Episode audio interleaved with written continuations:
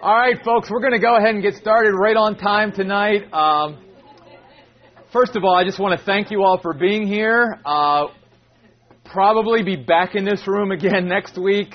Uh, we just don't know how long it's going to take for that other room to be finished, but we'll let you know when it is. Uh, so just, you know, just come right back here next week. Uh, we'll keep trying to, you know, accommodate everyone who comes. And again, we want to open it up and certainly want you to invite your friends with you, and we'll make room for them somehow. Okay, we'll get them in here. Um, again, just thank you all for being here.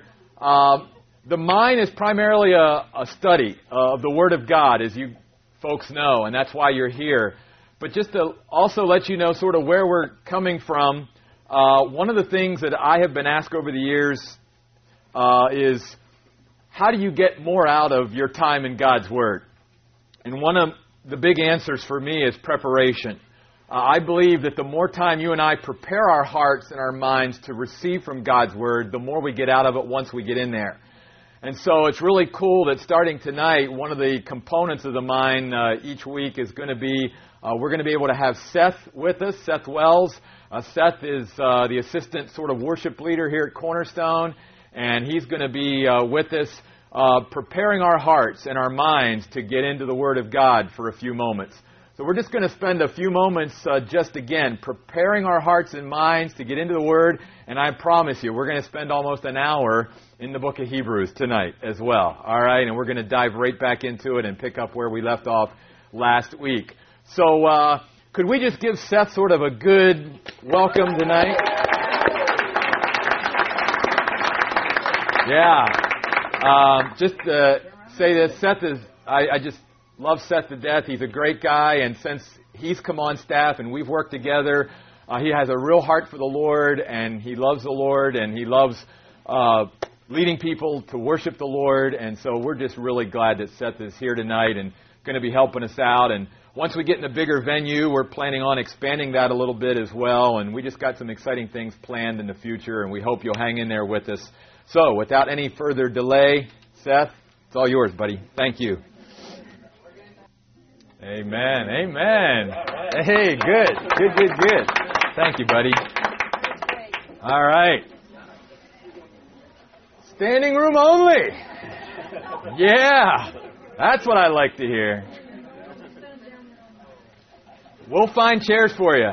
Hey, folks, if I could just encourage you, I know that there is a groundswell uh, of people at this church who want to get into Bible studies and want to dig deeper and get into the Bible more. And that's part of the reason why the mine is growing as it is, too. And I just so appreciate you guys being here. Listen, hang in there with us. I know it's cramped, I know it's crowded, whatever. But we're going to be moving into a room real soon. It's going to be able to fit about 200 people comfortably. So uh, just hang in there, you know. Just like Lynn's saying to people who are as far as church, we're getting into the building real quick, okay? So just hang in there with us, all right? We're we're moving ahead. We're moving ahead. All right, let's get into it. Hebrews chapter one, and we want to just pick it back up where we left off last week. And again, I share with folks who've never been to the mine that we just take a book of the Bible and we just dig into it hit the highlights. We don't hit everything, but we just want to try to encourage you in the Word of God.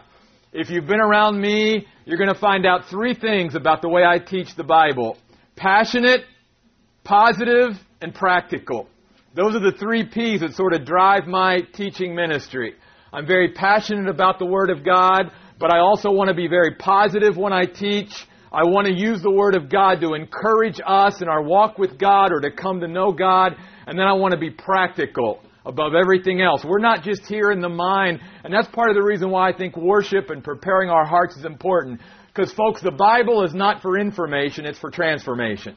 The Bible was given to us so that we could become more like Jesus Christ. So I don't want you all to come here on Tuesday night just saying, you know what? I'm just coming here just to learn a little bit more and fill my mind a little bit more with Bible facts and figures and all of that. That's not what this is about. This is about coming into the presence of God and coming to the Word of God and allowing God's Word to change us and to transform us and to encourage us and give us the hope that He wants us to have through the Word of God. And so it goes along with the message tonight because Another thing that I share with folks is a lot of folks, they stay away from the mind because they say, I can't be there every week. And I say, look, you come as your schedule allows you to come. Uh, you know, each message can sort of stand on its own. So you don't need to, even though we're going through a book of the Bible, in a sense we're doing a series, it doesn't mean like you totally missed everything by not being here every week. You can get on the website and listen to the ones you have missed. And uh, if you just come, there will be something for you that night that you didn't have to have any tie in to the previous week. But since we just got started last week, I just wanted to spend a second there because the whole first chapter goes along with the song we just sang about the majesty of Jesus Christ. And the thing that the writer of Hebrews is trying to get us to see in Hebrews chapter 1 is just the greatness of Jesus Christ. You'll notice there, he talks about the fact that Jesus Christ is greater than the angels. And the reason why he brings that up is again because he knows his audience, primarily being Jews, they put angels on a pedestal. And he says, Look, I'm not putting angels down, I'm just exalting Jesus Christ to the proper place that he deserves. You'll notice beginning in verse 8, Your throne, O God, speaking to the Son, is forever and ever. A righteous scepter is the scepter of your kingdom. You've loved righteousness, hated lawlessness. So God, your God, the Father, has anointed you over your companions with the oil of rejoicing. You founded the earth in the beginning, Lord. You, you created it. They will perish, verse 11. You will continue. You are eternal. They will all grow old like a garment, like a robe. You will fold them up. Like a garment, they will be changed. But you are the same, and your years will never run out. So he's building here in Hebrews chapter 1 the glory of, of Jesus. And then coming into chapter 2, as we started into last week, he's saying this, therefore. All right? They're not going to be out there forever, okay? They're, they're, you know, what? And I can talk really loud too. It is going to have to take a little bit of concentration, and I appreciate that too. Not, again, not the prime thing that's going on here, but we're not going to let this obstacle overcome us. We're going to get through it. The word therefore, the very first word of chapter 2. Um, anytime you study the Bible and you come to a word like therefore, it is just saying that everything that I have just said is basically the foundation of now what I'm going to try to urge you or encourage you to do. So it's always logical. It's like I'm, I'm sharing with you this so that therefore this is going to make more sense. So in chapter 2, when we come to chapter 2 of Hebrews, and he says this to us, therefore, we must pay closer attention to what we have heard so that we do not drift away. He's talking to us in chapter 1 about the fact that Jesus Christ is glorious. And God has spoken to us through His Son, Jesus Christ. And because God could have chosen so many other ways and, and so many other vehicles to bring the Word of God to us, but He chose His very Son, the glorious Son of God, Jesus Christ, we ought to pay more attention to what Jesus has said to us. And I shared last week how this is so important because we can become desensitized to the glory of Jesus.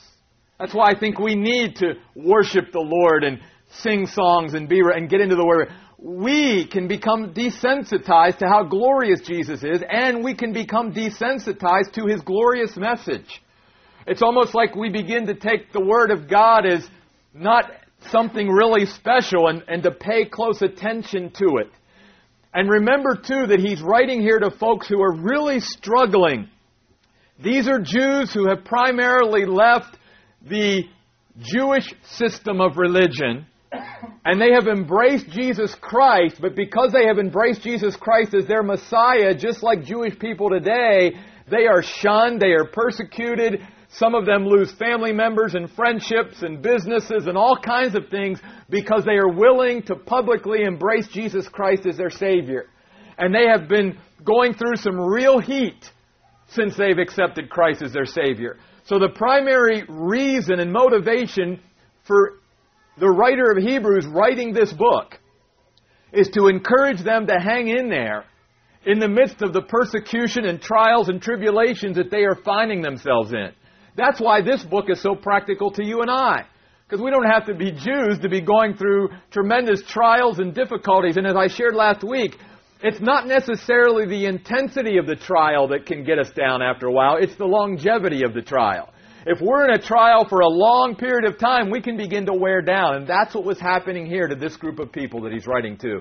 So every time you open up the book of Hebrews, remember this that the words you are reading from these pages are written to people who are in, in, their own minds, they're in a desperate strait. They're about ready to give up, throw in the towel, and, and just say, I can't go on any longer. And he's writing this letter to them under the inspiration of the Holy Spirit to encourage them to keep on keeping on to persevere, to endure, to go through the trial, and not to necessarily ask God to take the trial away, so that they can be strengthened, so that they can grow, so that they can learn more about God and about themselves that they would never know had this not happened to them.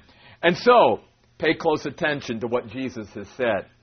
All of us need to do that. We need to get back to the Word of God and pay very close attention to what Jesus has said and what God has said through His Son, Jesus Christ, so that we do not drift away. Again, nautical term. We need to be anchored to Jesus and anchored to His Word. This drifting away was a phrase that was used by sailors that, that spoke about the fact that if you did not drop your anchor, your boat was going to drift. And God doesn't want us to drift through this life, to be carried by the, the waves of culture and society and the world and the world's thinking. God wants His people to be anchored to Jesus and to have that stability that only a relationship with Jesus can bring and only His Word can bring, and to have a security in their life that only comes that way. So God doesn't want His people just drifting and just being carried away as Paul would say, by every wind of doctrine, by everything that comes down the pike, everything that comes down the street, whatever things new out there, we just latch onto. No, God wants us to be anchored. He wants us to be anchored in Jesus and anchored to His Word. And to do that, we've got to continually pay close attention to what God has said to us. It really does speak about the focus and our listening skills and being zeroed in on God when He speaks to us. And then Verse 3, he talks about in chapter 2, let's not neglect such a great salvation. And as I said last week, you can't neglect something you don't have. And I think he's writing here to believers. And he's simply saying, even as believers in Jesus Christ, we can ignore or we can disregard the opportunities that God gives us as His children to be encouraged, to grow, to grow deeper. And that's why I encourage Christians all the time that obviously maintaining a balance in your life. And I realize I'm speaking to the wrong people because you're here tonight. You're taking an opportunity to grow closer to the Lord through His Word. But so many times throughout our lives, we maybe didn't take those opportunities. Those Bible studies, those life groups, those small churches, those, those times where we could be encouraged and be in the Word of God, we didn't take those opportunities. That's what he means to these folks when he says, don't neglect such a great salvation. He's saying, take, buy up every opportunity you can as a Christian to grow, to be stretched, to get into the Word of God, and to allow God to speak to you, allow His Son to speak to you, so that you and I can be encouraged. All right? Now, I want to move on tonight. Because as He leaves us with that foundation, here's what He says. One of the great things that Jesus Christ has done for us is He has bought back for us what God intended for us as humankind way back in the Garden of Eden. I'm not going to take time again to do this. You can do it on your own if you choose. But if you go back to the book of Genesis and, and you study it, you realize that the plan that God had for humankind was that Adam and Eve and all those that would come after him would rule and reign the earth and have dominion over everything. Well, when sin entered into the world, that really destroyed what God had planned for man. God had this glorious plan for mankind, but when sin entered in and when man chose sin, all that God had planned for him at that point was, was taken away for a time. And it's only, as the writer of Hebrews is pointing out here in chapter 2, it's only through the ministry and the coming of Jesus Christ did through Jesus Christ, we're going to get the opportunity to get that back one day. In other words, what was lost in the Garden of Eden through the entrance of sin, one day is going to be gloriously restored to us because of Jesus Christ. So he's saying to these folks, also don't forget about the glorious future that awaits you. Notice he says in verse 5, for he, God, did not put the world to come about which we are speaking under the control of angels. First of all, there's a world to come. there's a world. To, this world is not all there is, folks. The Bible clearly teaches there is a world to come. And that world that is coming is then going to reverse the curse of sin. The world to come is going to put man back where man should have been from the Garden of Eden on if sin would not have entered in at that time. That's why God is coming with this new world to come. And notice he says the new world to come is not going to be under the control of angels. Because as glorious as a creation as angels are, angels are not going to rule and have dominion over this world to come. Guess who is? You and I. Under the reign of Jesus Christ. Notice, instead, so, verse 6, someone testified somewhere, What is man that you think of him? Remember that. God thinks of you. He has you in His thoughts. He focuses on you. He pays attention to you. The next time, again, like these folks may be thinking, as we do when we go through severe trials and long trials, God has forgotten about me. He doesn't think about me. He doesn't notice what I'm going through. He doesn't know what I'm going through. My friends, the Bible teaches something very different. God thinks of man and He cares for man. Notice verse 6. And then He says, though, in verse 7, you made him, man, lower than the angels for a little while. And that's key. And all that means is, yeah, angels never have to suffer some of the things that we have to suffer because we live here on the earth. And angels will never have to experience physical death. So for a little while, okay, man is going to be made a little lower than the angels. But you crowned him with glory and honor. And you put all things, now going back to the book of Genesis, under his control. And again, if you go back to the first couple of chapters of Genesis, you will find that that was God's intention. He told Adam and Eve, You are to have dominion over the entire earth. Everything is to be under your control. All right? But now notice verse 8. For when he put all things under his control, he left nothing outside of his control. But here's the key. At present, because of the entrance of sin, we do not yet see all things under his control. Man can't even control his own world, much less the world around him. We want to be in control. We might even think we're in control. But we're not. We're not in control. Because of sin, we're now battling forces and things that are much bigger than us, and we need God in order to navigate this world now. All right? We needed God even before sin entered the world. We really need God now. But there's a world to come. And that world to come, God is bringing to us so that He can restore the glory that He had planned for mankind until sin entered the world. But look at verse 9. I love these first four words. But we see Jesus. And that's the key. You see, the world isn't like it should be. The world today isn't like God designed it to be. Sin messed it up. But because of the willingness of Jesus Christ and what he was going to do when he came to earth, that through Christ, not only were, was he going to die for our sins on the cross and we were going to have a personal relationship with God, but now we have a glorious future awaiting us because of Jesus Christ. And that's why sometimes, folks, when things in your world don't make any sense, the best advice I can give you is just keep your eyes focused on Jesus. How many things we do not understand are put in proper focus if we will just see Jesus? And that's what the writer of Hebrews is saying. He said, I know your world right now, Hebrews, it's out of control. But you got to keep looking to Jesus. Because notice, Jesus was made a little lower than the angels for a little while. Because again, in his humiliation and taking upon himself humanity, he had to suffer death in order to be our Savior and our high priest. And so he even experienced something through his humanity that the angels never had to experience.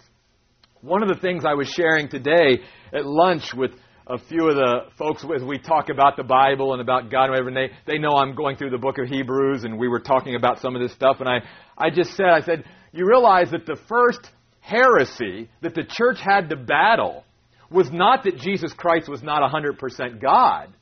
The first heresy that the church had to battle was that he was 100% man.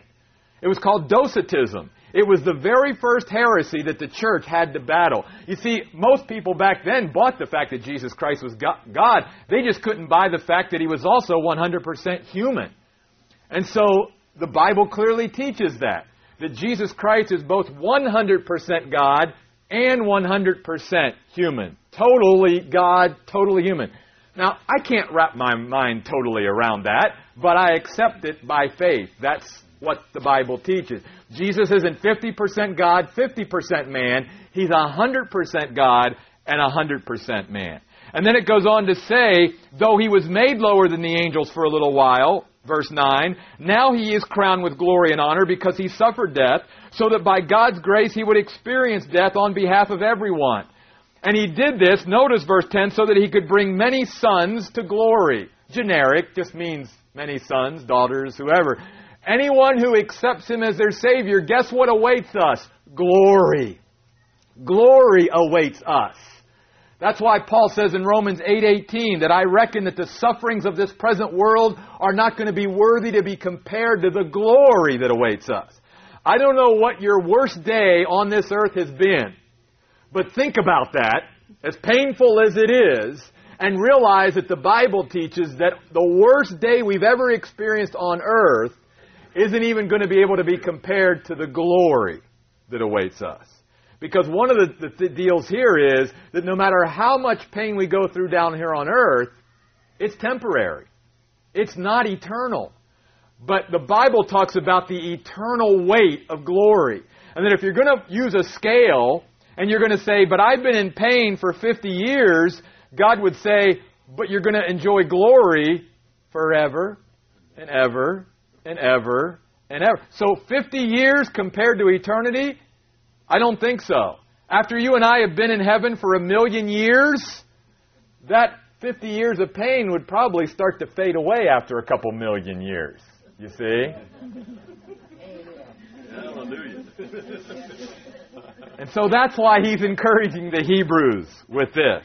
Now, some would say up to this point, okay, I know I need to pay attention to Jesus when He's speaking to me. I, I know I need to pay attention to His Word. It, it is so encouraging when I just get into the Word and and, and study it and read it. I, I understand that, and I, I've I've maybe been neglectful and all of that, and and I understand I've got a glorious future awaiting me, and yeah, that's that's encouraging. But but again, being practical, and I'm, what's Jesus doing for me now? What? Okay, okay, he's making a glorious future for me. I get that. He's preparing a wonderful place. He's going to come back. He's going to get me again. We're going to all be there. That's great, Jeff.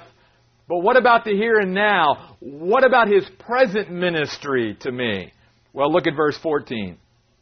Therefore, since the children share in flesh and blood, he likewise shared in their humanity so that through death he could destroy the one who holds the power of death, that is the devil, and set free those who were held in slavery all their lives by their fear of death. One thing that just man worst fear is death.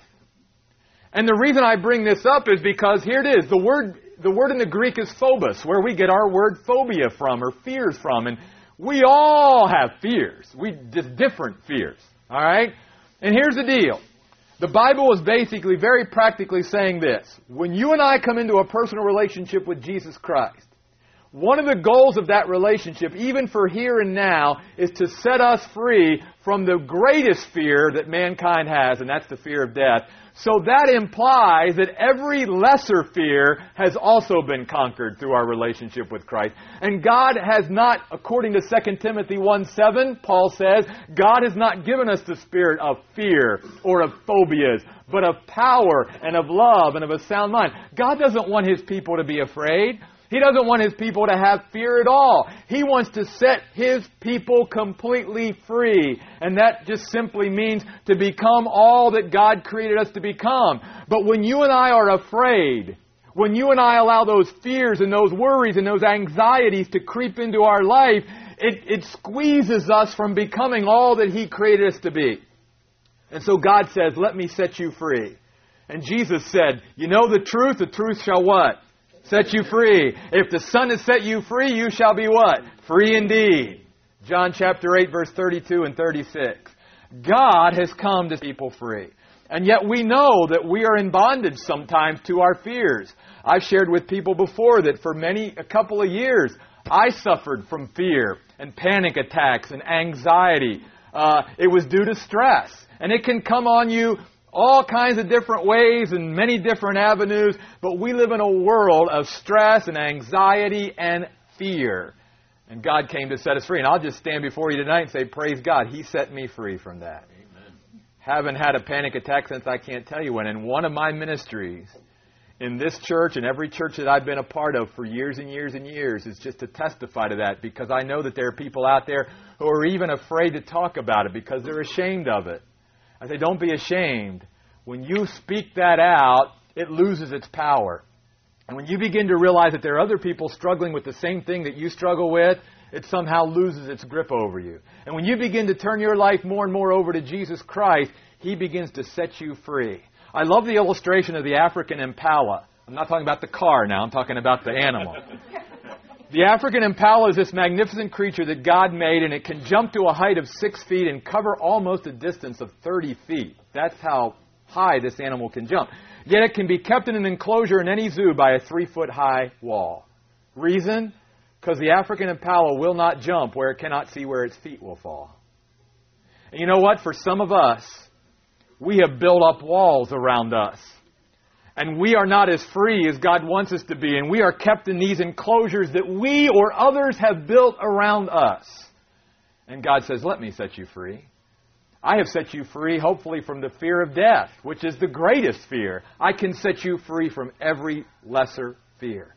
Now, I share with people when I share this passage, and this is a passage sometimes that I preach at memorial services and funerals. I say, look, I don't have the fear of death anymore because of my relationship with Jesus Christ. That doesn't mean I want to die. I don't want to die. I, but I don't fear death because I know where I'm going to go when I die. And it's not because I'm a good person or whatever, it's because I have a personal relationship with Jesus Christ. And when I die, I know the Bible assures me in 2 Corinthians 5, verse 8, that to be absent from the body is to be present with the Lord. And the moment I close my eyes in death, I'm going to be in heaven with Jesus. Jesus even turned to the thief that was being crucified next to him and says, Today you'll be with me in paradise.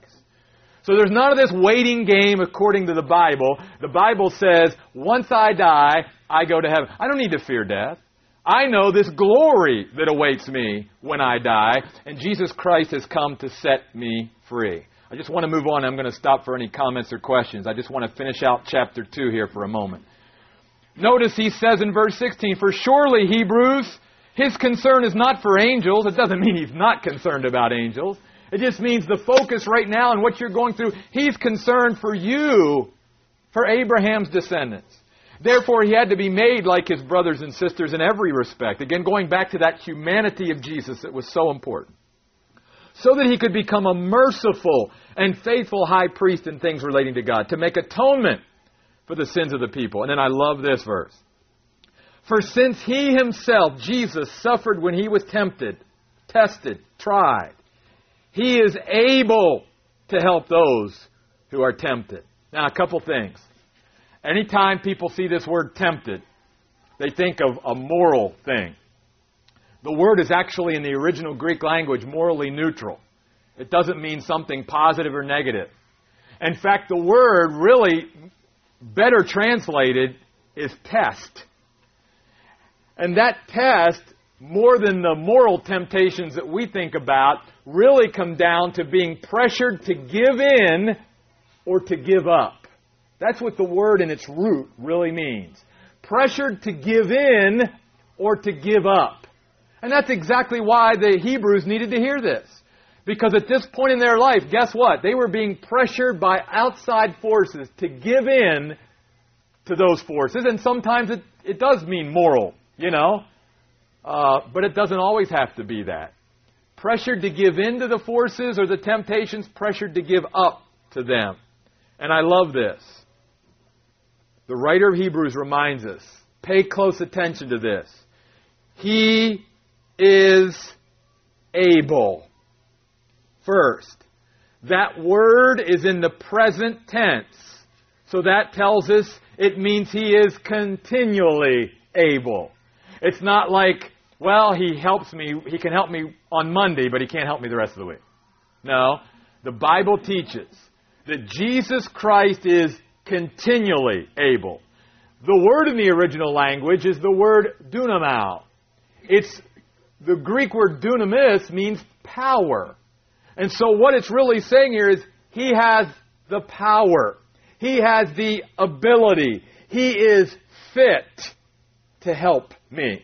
You know, it's one thing to have somebody who is sympathetic to your cause, but they can't help you. They don't have the power. They don't have the ability to be able to help you in your situation. The great thing that the writer of Hebrews is saying to us and to these folks is, He's able to help you.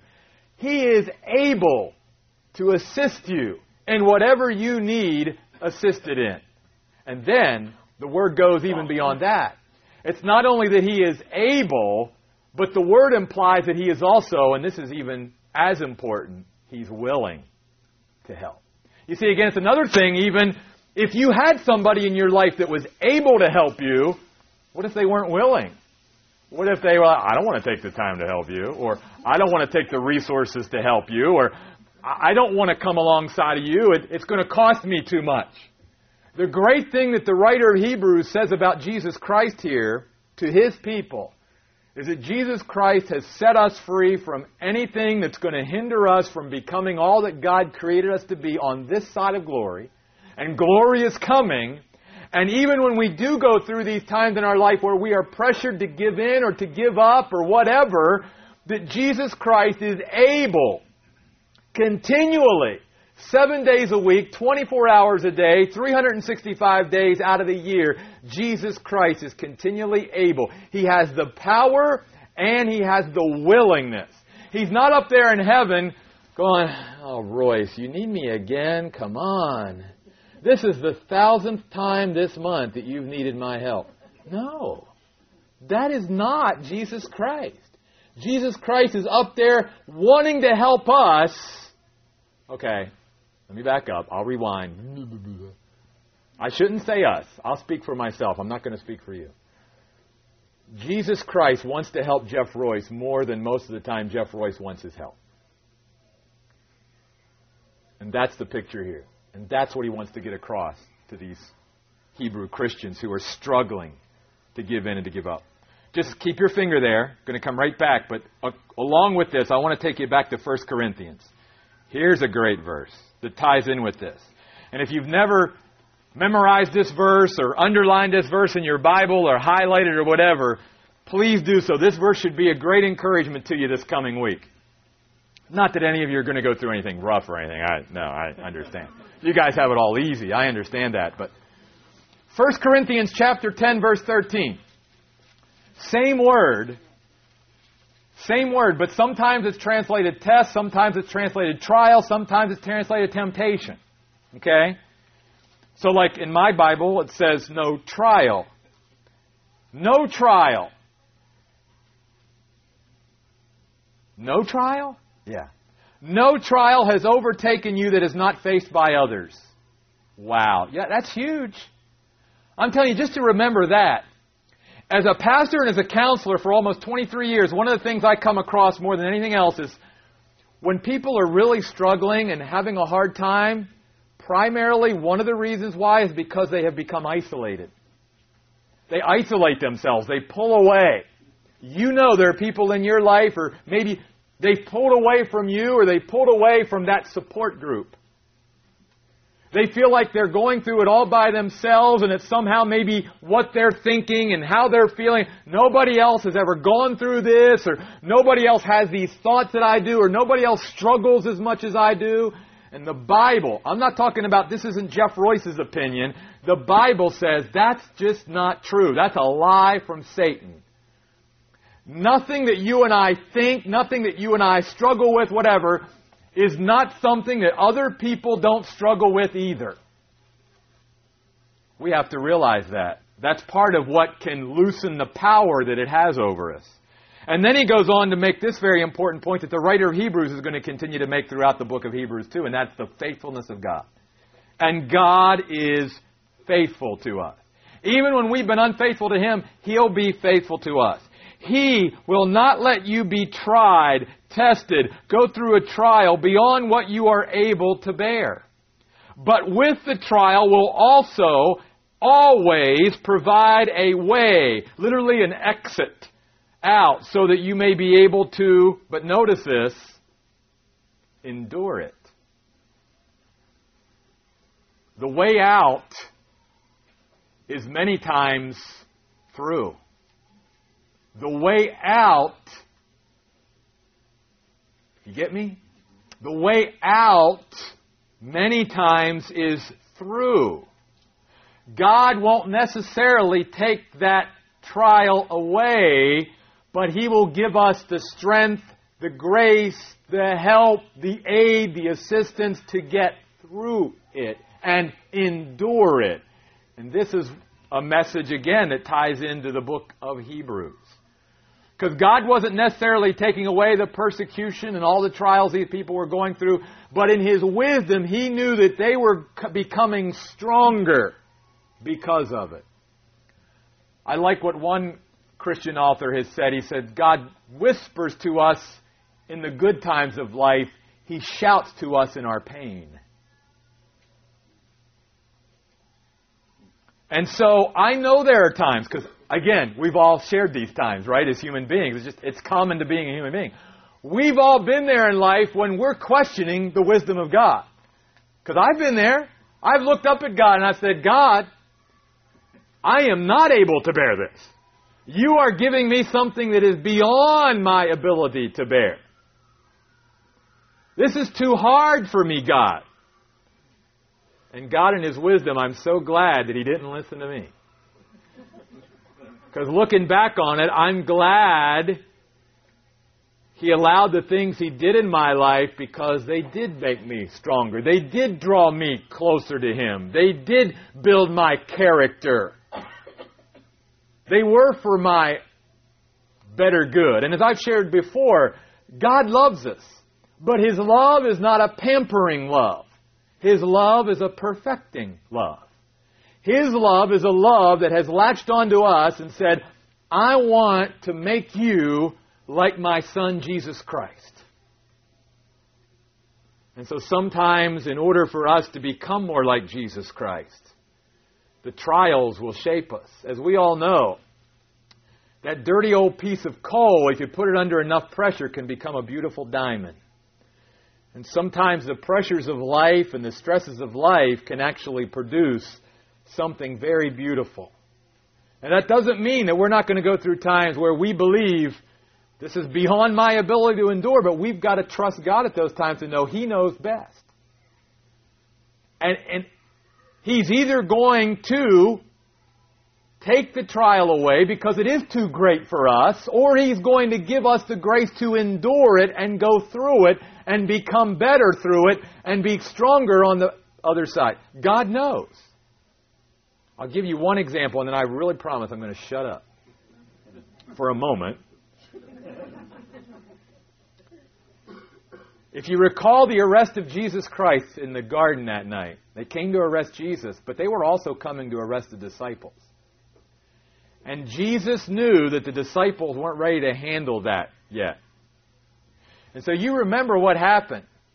They came to arrest Jesus, and he basically said, You can have me because I'm, I'm going to turn myself over to you, but you can't have these men.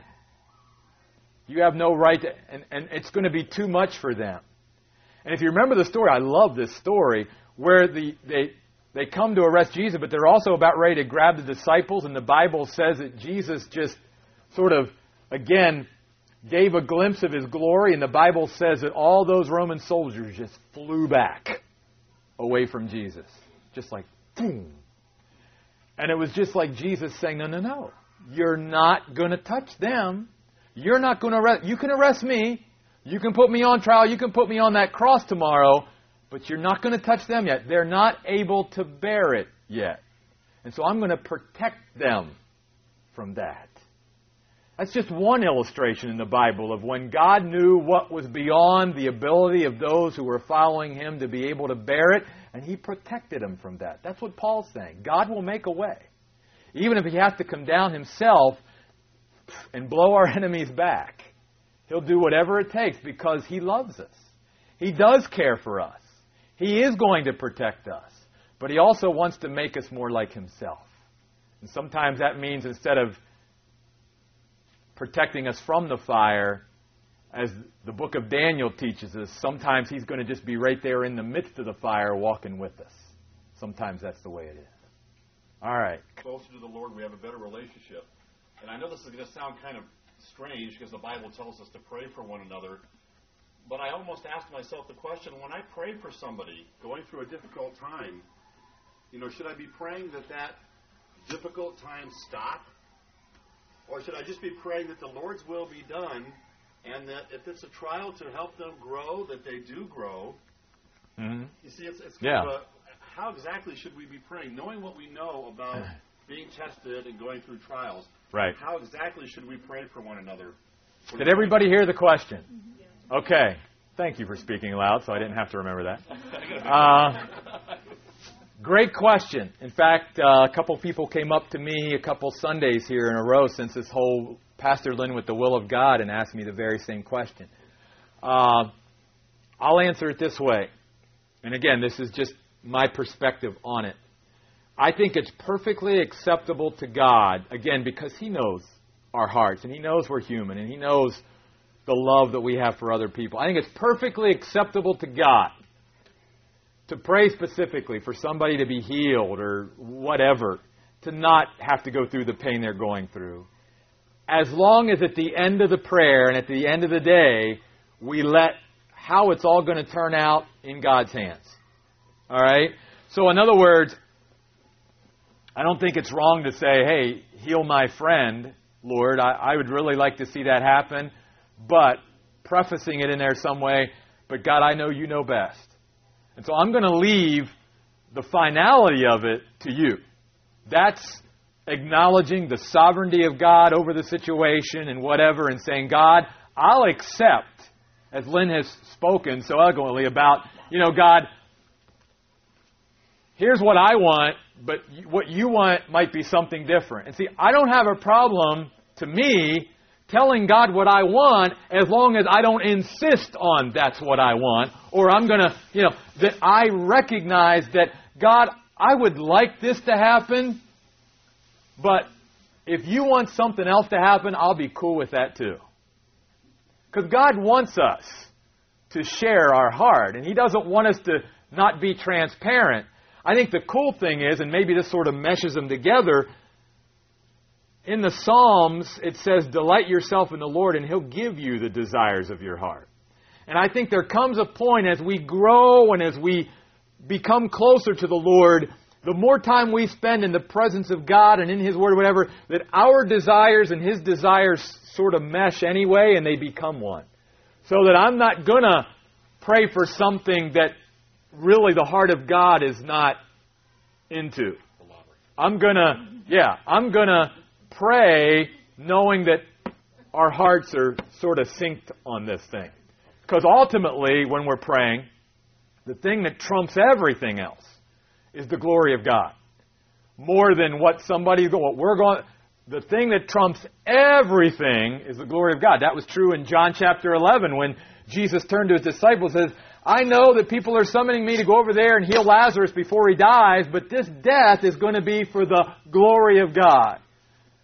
Because we know Jesus knew, well, he's going to die, but I'm going to raise him anyway. So, you know, again, because I, I conquer death.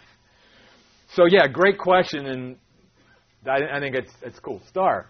Oh, man, you had to ask that, didn't you? I was going to try to get by that tonight. No, I'm, I'm glad you did. Let me just say this, and I realize everybody in this room, we're not going to agree on this, okay? There's good people, I'll just say it, there's good people on both sides, or actually, there's more than two sides of this. I'll just tell you this and, and I'm, I'm in line here with what the church believes. If you read the doctrinal statement of Cornerstone Christian Fellowship, they would say the same thing. Um, and I think this passage teaches, if you go back to Hebrews chapter 2, look at verse 3 and 4. This great salvation was first communicated through the Lord. It was confirmed to us by those who heard him. That's the apostles. Okay? The reason they were apostles is because to be an apostle, you had to be an eyewitness of the resurrection of Jesus Christ. So they were a special group. And the Bible wasn't completed yet. So here's God sending out the apostles to start the church and everything, but there was no completed Bible yet. All right? And so how are these people in the world supposed to know that these apostles were truly from God?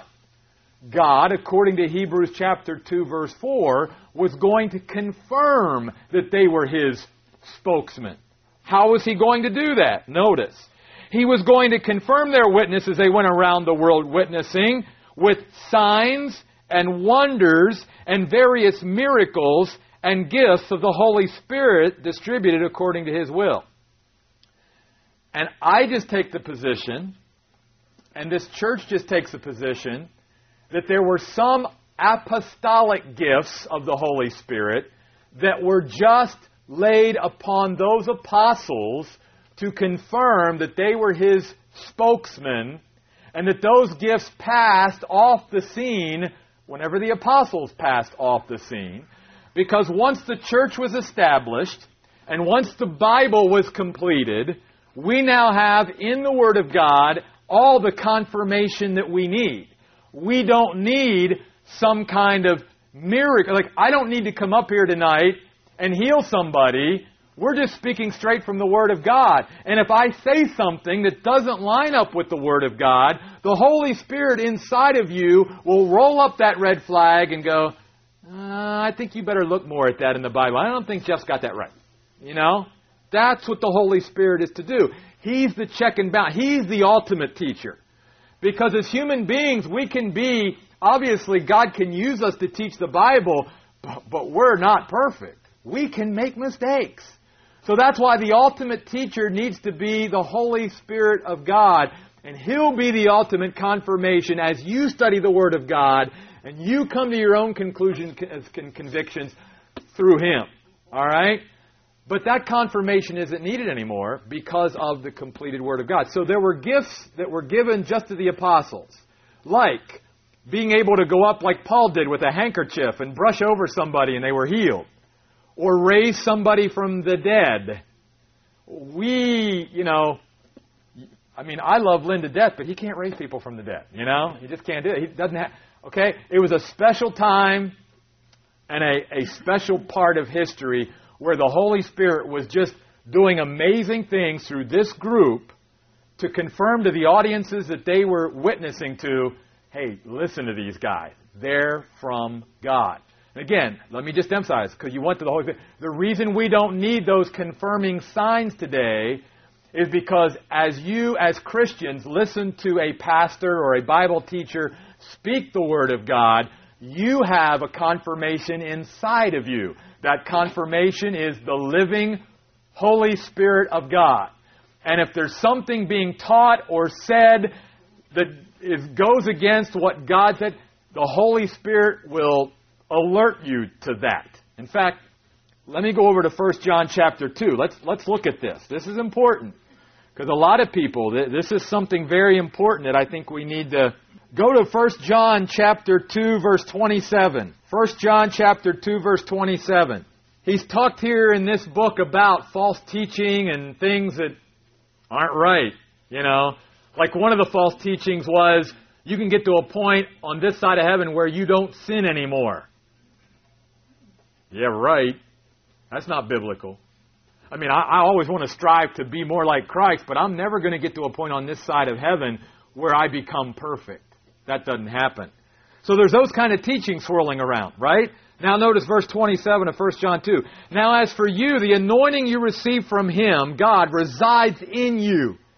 And you have no need for anyone to teach you. Again, that doesn't mean that God doesn't use teachers and pastors. In fact, the Bible says He gives pastors and teachers to the church so that they can teach and encourage people in the teaching of the Word of God. What he's simply saying is don't let that human teacher be the final word.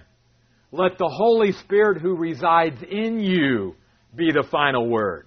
As His anointing teaches you about all things, it is true and it is not a lie, just as it has taught you, and you reside in Him. And then if you go over to chapter 4, I love this verse.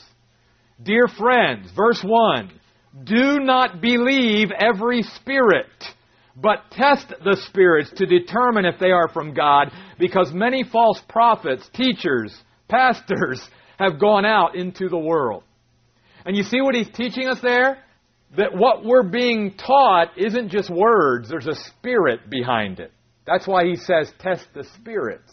Do you realize what he's saying there? He's saying everything that we hear every day is either coming from God ultimately or it's coming from Satan. There's only, there's only two sources in this world. Either what we're hearing is the truth that's coming from God and has God as its source, or it's lies and it's misbeliefs and it's false doctrine that ultimately finds its source in Satan. And that's why he tells them here in 1 John 4 you better test those spirits. You better put them to the test. You better begin reading your Bible and studying your Bible and getting into Bible studies like the mine and growing in your understanding of the Bible. And then, obviously, none of us are going to know everything the Bible teaches. But that's the beauty of the Holy Spirit, too. Because even when we don't know that specific verse or passage that may alert us that ah, there's something wrong here, the Holy Spirit's going to tell us. The Holy Spirit who lives inside of us that we've been anointed with and who lives in there is going to say, well, Jeff, I don't think what that guy just said up there, I don't think that's right. Look at this passage over here and check that out a little bit more. See? So it's so cool. God gives us these checks and balances now. Instead of the apostles and their confirming signs through these miracles and stuff, God has given us the Bible, that's our authority, and the Holy Spirit of God Himself. And between those two, you can't go wrong. You cannot go wrong. Good question. Jeff. Yeah, no, it's a great passage. And, and it goes along, you know, people today say, well, God, give me a sign, give me a sign, give me a sign. It's the only sign we need. Everything that we need is in this book. Everything we need, you see. God has spoken. Spoken, past tense, through His Son. Jesus Christ is a full. If, we want a sign, just pay attention as the to what He's already said. It's in there. The encouragement, the hope, everything we need is here. One of the things that I have tried to do throughout the years is get folks to see the sufficiency of the Scriptures. The Scriptures are sufficient. God hasn't answered in this book everything we want to know, but He has given us in this book everything that we need to know. If there's things we want to know and He hasn't answered them for us, hopefully when we get to heaven, He will. But everything we need to know is in here, right here. Here it is. Let's pay attention to it. Okay? Yes. I, I think for it's a great question and not certainly a bad question at all. I guess the way I would answer that is the Holy Spirit can give you His supernatural gift of peace. Um, and to me, for instance, and I have good friends who feel the same, you know, they have a difference of opinion. They may say, but Jeff, you know, don't you feel incomplete because you're not doing this? No, I, I feel pretty complete. and I have a, I, I, I don't have from the Holy Spirit feeling like I'm being left out or I'm not experiencing all that God has for me at all. And I can lay my head on that pillow at night and feel like I've got the fullness of God in my life just because I might not be experiencing some of these things over here that they think are absolutely necessary to experience the fullness of God. Again, and I don't just go on that on the feeling of the Holy Spirit. I believe the Bible teaches that. And I've shown them those verses. The Bible says, for instance, in Colossians 2:10, that for every Christian we are complete in Jesus Christ so that if somebody comes along to me and says, Well, I know you are born again Christian, you've got Jesus Christ, but in order to really be a born again Christian, You need this. And I go, but doesn't that contradict what the Bible says when it says that all I need is Jesus Christ and that's it? It's not Jesus Christ plus an experience or plus something else. It's just Jesus Christ, period. I go back to the Old Testament. Psalm 23. The Lord is my shepherd, I shall not what? Want. I don't want for anything. And to me, knowing how the Holy Spirit works in my life, I can miss things. But the Holy Spirit knows how thick I am, so He'll come back around again. And he done, He's done it okay, I missed that sign. You know, I missed that yield over here. Guess what? God comes back. Because if something is that important, that God thinks it's that important in my life, He's not going to just be subtle about it and just give me a little, you know, sign or whatever, and then if I bypass it, that's it. No, God's going to just keep. I've shared this before. I even knew it was God, okay? God called me to be a pastor when I was 11 years old. I'm like, you're kidding, right? And I knew it was from God, and I knew what He wanted, and I just ignored it. And, and God did not let me rest for 10 years. Until the age of 21, I said, Uncle, I can't do this anymore, God. I give in. I'll become a pastor.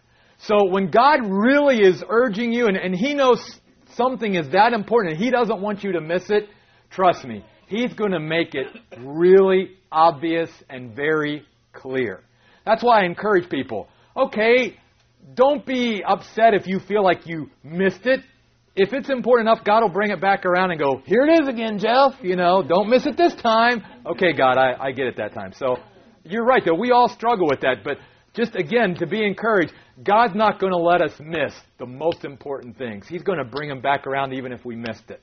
So, and the peace of God is huge. Huge, huge, huge. All right.